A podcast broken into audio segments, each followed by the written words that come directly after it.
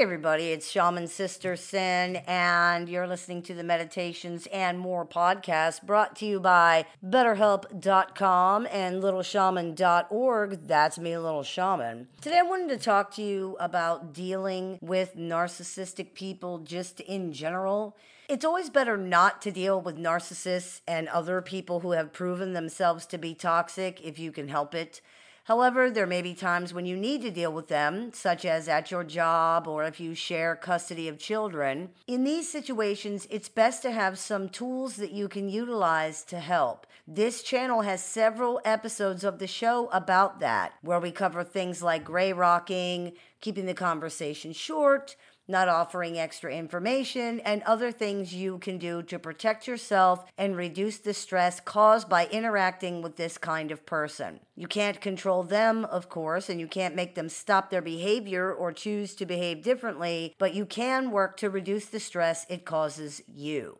However, Probably the most stressful and damaging thing about dealing with pathologically narcissistic people in particular is the differing realities. In many ways, Narcissistic people live in a different reality than you do. Their reality is dictated by fantasy, beliefs, and feelings, not facts.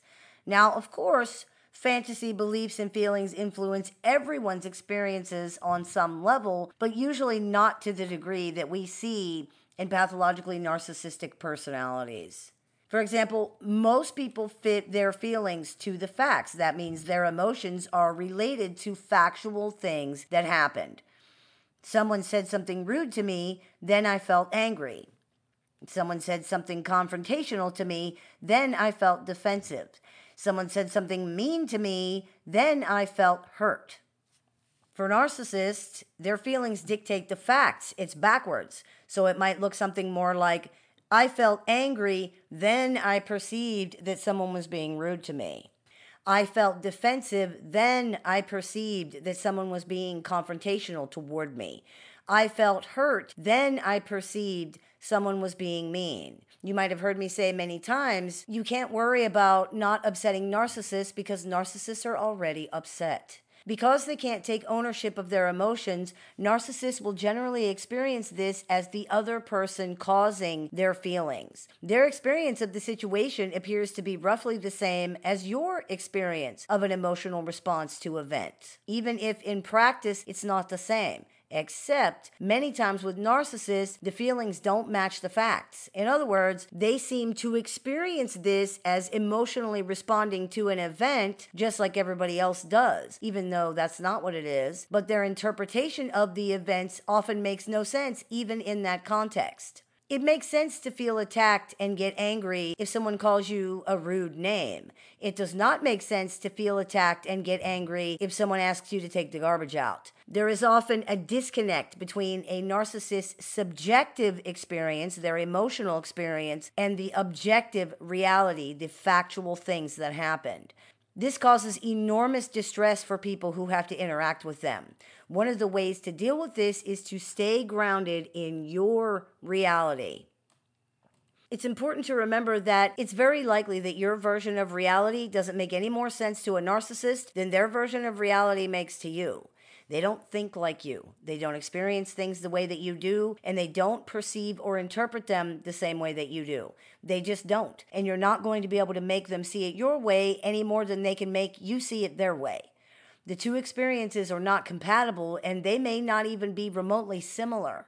This person is having a very different experience than you are, and remembering that will help you resist the urge to try to explain to them that their version of events is incorrect or mistaken. It does no good anyway. It only serves to convince them that you're untrustworthy or perhaps even dangerous to them. It's also possible that sometimes they're just lying. People often get bogged down in trying to decipher if it's one or the other, but the truth is, it doesn't even matter. In the end, the result is the same whether someone's lying about what happened or whether they really do remember it differently because you can't change it either way. Most likely, it's a combination of both, just like it is with everybody else in the world. As with people who are not narcissists, there are some things that they lie about and some things that they're wrong about. However, if this happens all the time, and if their perception of events and their subjective experiences are vastly different from yours, the way it is with pathologically narcissistic people, you can't get anywhere with this at all. It would be like two people who saw two totally different movies trying to talk about them as if they're the same movie. This is not a conversation that can even be had, so learn to stop trying to have it. Narcissists need other people to validate their reality for survival, which is why they push about this so hard. But you don't need them to validate yours to know the truth. They won't anyway, either because they genuinely didn't experience it the way that you did, or because admitting the truth is not considered safe by them. You're not going to get what you want. All you will get is confusion, stress, and invalidation. Learn to trust yourself so that you can validate your own experiences and you don't need to rely on someone who is unstable and manipulative. It's important to remember, too, that you're dealing with someone who, at the very least, has extremely disordered and dysfunctional thinking, and who, at the most, is using that dysfunctional thinking to try to intentionally confuse and manipulate you. Either way, you have to truly consider the source. This person is not exactly reliable when it comes to perceiving reality or reporting what they do perceive honestly. Learning to remember this and remind yourself of it helps enormously with the terrible stress and confusion caused by someone relentlessly trying to force you into a reality that does not match your own experiences. As we discussed in the episode of the show called Narcissists Are Like a Magic Trick, the human brain relies on input from the eyes and the ears for survival. Things you know to be true are going to take a back seat to that. This means if you know, if you know that narcissists are unstable and disordered, but they're standing in front of you, seeming to be reacting and responding normally, your brain is going to want to believe what it sees. It's going to put more stock in that. This can make the confusion in these situations much worse, and it's one of the many reasons no contact is so important. When you are dealing with this kind of person, remind yourself who you are dealing with and how they are, and keep reminding yourself so that you don't allow yourself to be forced into the position of defending your own reality against something that doesn't match up with anything that you have experienced or can understand. This is an unwinnable battle, and being forced to defend your reality undermines it. Remember that this person cannot and will not make any space for your perspective at all. Their reality is so fragile and so dependent on validation from other people that they just can't do that. You will not convince them or even make them consider it. The only thing you might succeed at doing is undermining your own reality and possibly even confusing yourself. It also helps to remember that everybody's different, and because everybody is different, there are some things that you're just not going to be able to understand. Nobody is going to react or think or believe or feel or experience the same way that you do. They are a different person with completely different life experiences, thoughts, beliefs, feelings, and everything else. They have a different mind, different body, different spirit. Some people are really, really different from you. They are so different that you're not going to be able to understand or make sense out of some of the things they say or that they do.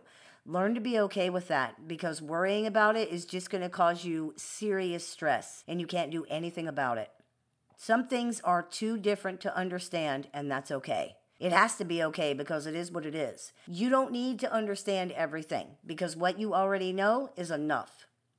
You also don't have to automatically validate the experiences of other people. We're always told to validate other people's experiences, and we should, but there does come a point where this can become absurd. Validating someone else's subjective experience when it is so far outside of an objective experience is not only not helpful, it can be dangerous, especially for you.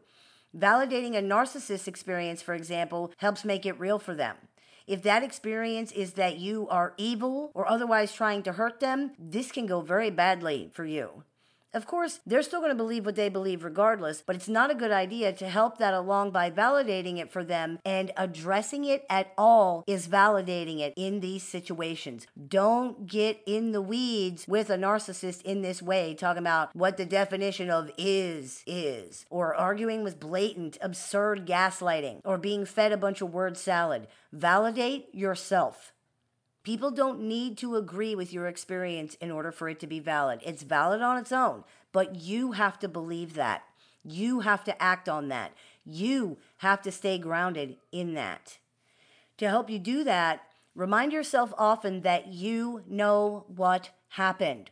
Some people find it helpful to write things down in a journal or make backups of digital communications. Other people record themselves talking about what happened or make a record of conversations that they're having with people who report different realities or who they believe to be gaslighting them. Reality testing your conclusions to see if they make sense can help a lot here as well. Using these things to remind yourself that you do understand what's going on can be extremely helpful. And when you learn to trust yourself more to validate your experiences, you're not going to need to do that anymore. On littleshaman.org's Learning Tree section, there is a self paced workshop you can take to help with that. It's called Rebuilding Trust with Yourself After Abuse. You could also join us for any of our live virtual workshops as well. In the end, the best way to stay grounded in your reality is to deal with this kind of person as little as possible. There is no way for it not to affect you at least a little bit if you're around it. So the best idea is to go no contact and stay no contact if you possibly can. If you can't, always consider the source. Always remind yourself that you know what's happening. Others not agreeing with that doesn't change anything. So I hope that clears a few things up for you. As always, I look forward to your comments, questions, and suggestions, so please keep those coming. I take appointments online, over the phone, via text, via messenger, via email, and through Skype worldwide. So if you're interested in speaking with me one on one, you can visit littleshaman.org to do that. I teach workshops, seminars, and clinics throughout the year. So if you're interested in seeing what we are running this month, you can visit littleshaman.org to do that. And if you are interested in joining our support group where we meet several times monthly with access to exclusive content and more. You can find that on littleshaman.org as well. You've been listening to the Meditations and More podcast brought to you by BetterHelp.com and LittleShaman.org. That's me, Little Shaman. May the Great Spirit bless you. Have a beautiful day.